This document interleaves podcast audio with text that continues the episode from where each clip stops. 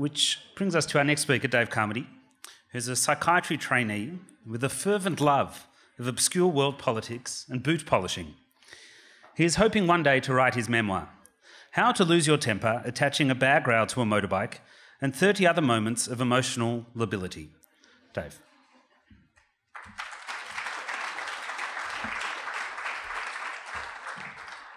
Thanks, Az. Um, tonight, I wanted to talk to you about um, how psychiatry diagnoses, uh, psychiatric diagnoses, are like hand planes. Um, hand planes are tools you use for shaping wood. They've got like a, a wooden handle and then sort of a, a, a, blade underneath that then scrapes away small shavings of wood. Um, and the maker of the best hand planes is a guy called Thomas Lie-Nielsen in the States, in Maine. Um, in the 1970s, he, he noticed that the standard of hand planes over the 20th century had really deteriorated quite, quite uh, significantly. And so what he decided to do, this is because you know they were being mass produced with sort of cheaper, you know, plastics and metals and things like that, rather than handmade with wood. So he decided to buy uh, the plans for some 18th century and early 20th century, uh, 19th uh, century and early 20th century hand planes from England, and he started making these. Um, and now they're they're among the best in the world.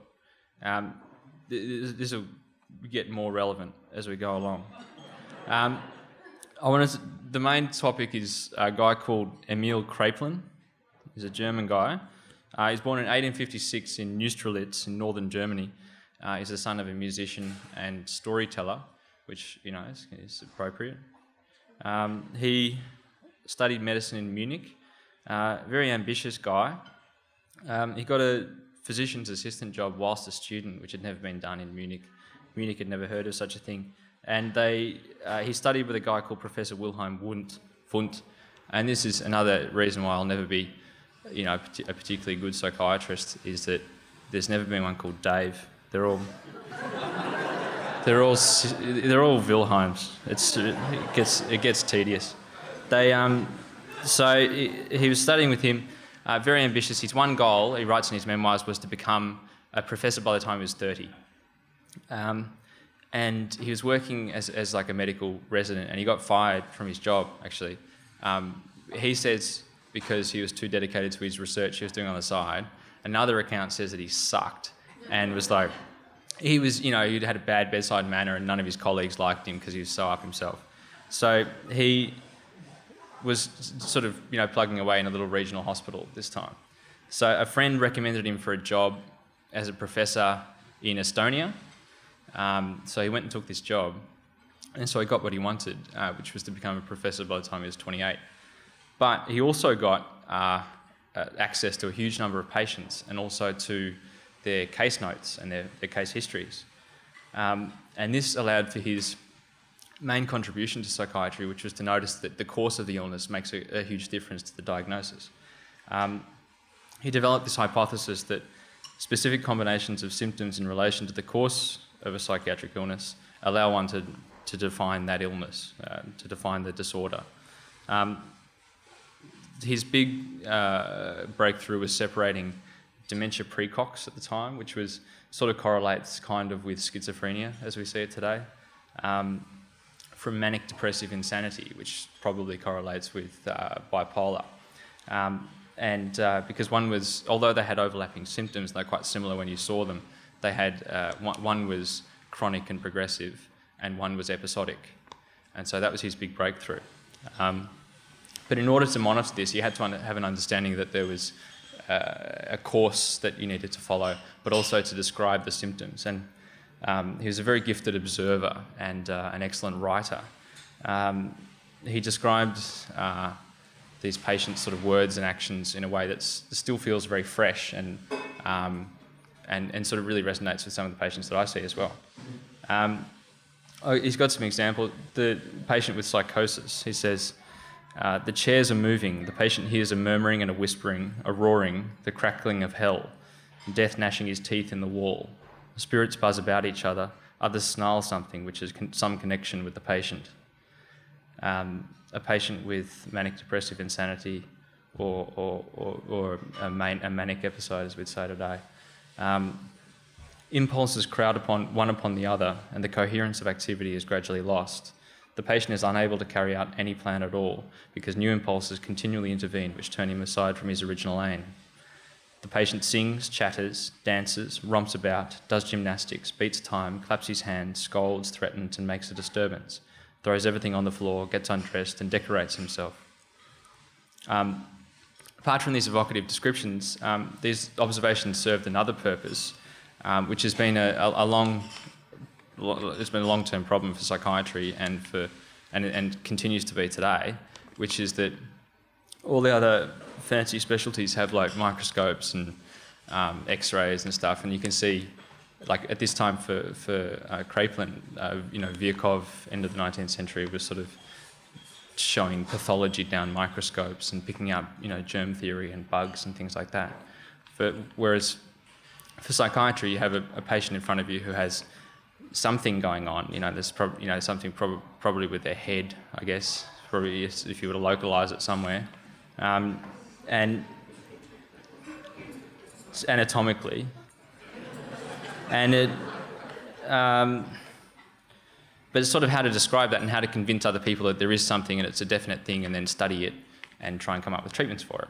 So that's sort of what's led to, over the course of the 20th century, um, and you've probably heard about this, the, the DSM, the Diagnostic Statistical Manual, which is published by the APA, the American Psychiatric Association, and they make a ton of money out of it. Um, but the purpose originally was to uh, establish some definitions that you could then um, use in study and use to talk to other clinicians about what something was. So if you're going to study uh, a treatment for depression, you need to know what depression is, so you can know that you've got the same populations across studies and things like that. Um, the original, or one of the early DSMs, DSM-3, uh, had a, a, a, disclaimer saying that uh, the, diagnos- the diagnoses are not necessarily leading to specific treatments, whereas now uh, it's evolved since then to now DSM-5, which has in the, the intro, it's, it's, it, just, it claims it's the authoritative guide to uh, uh, diagnosis of mental disorders and invaluable for clinicians. So it's really evolved from something which was a, a, a tool for studies to being the way that you talk about uh, mental illness. Um, Kraepelin's ideas of linking a group of symptoms plus how it evolves over time and then saying that's a disorder has become now the only way that we talk about uh, mental illness. Um, uh, and, and you, you have with that the, the, the, problem that sort of the corollary of that is that if everything is in the DSM, if it's not, if it's something that isn't in the D- DSM, it doesn't exist. And so it really constrains you in terms of how you can then describe and define these illnesses and, you know, human experience and all that sort of stuff.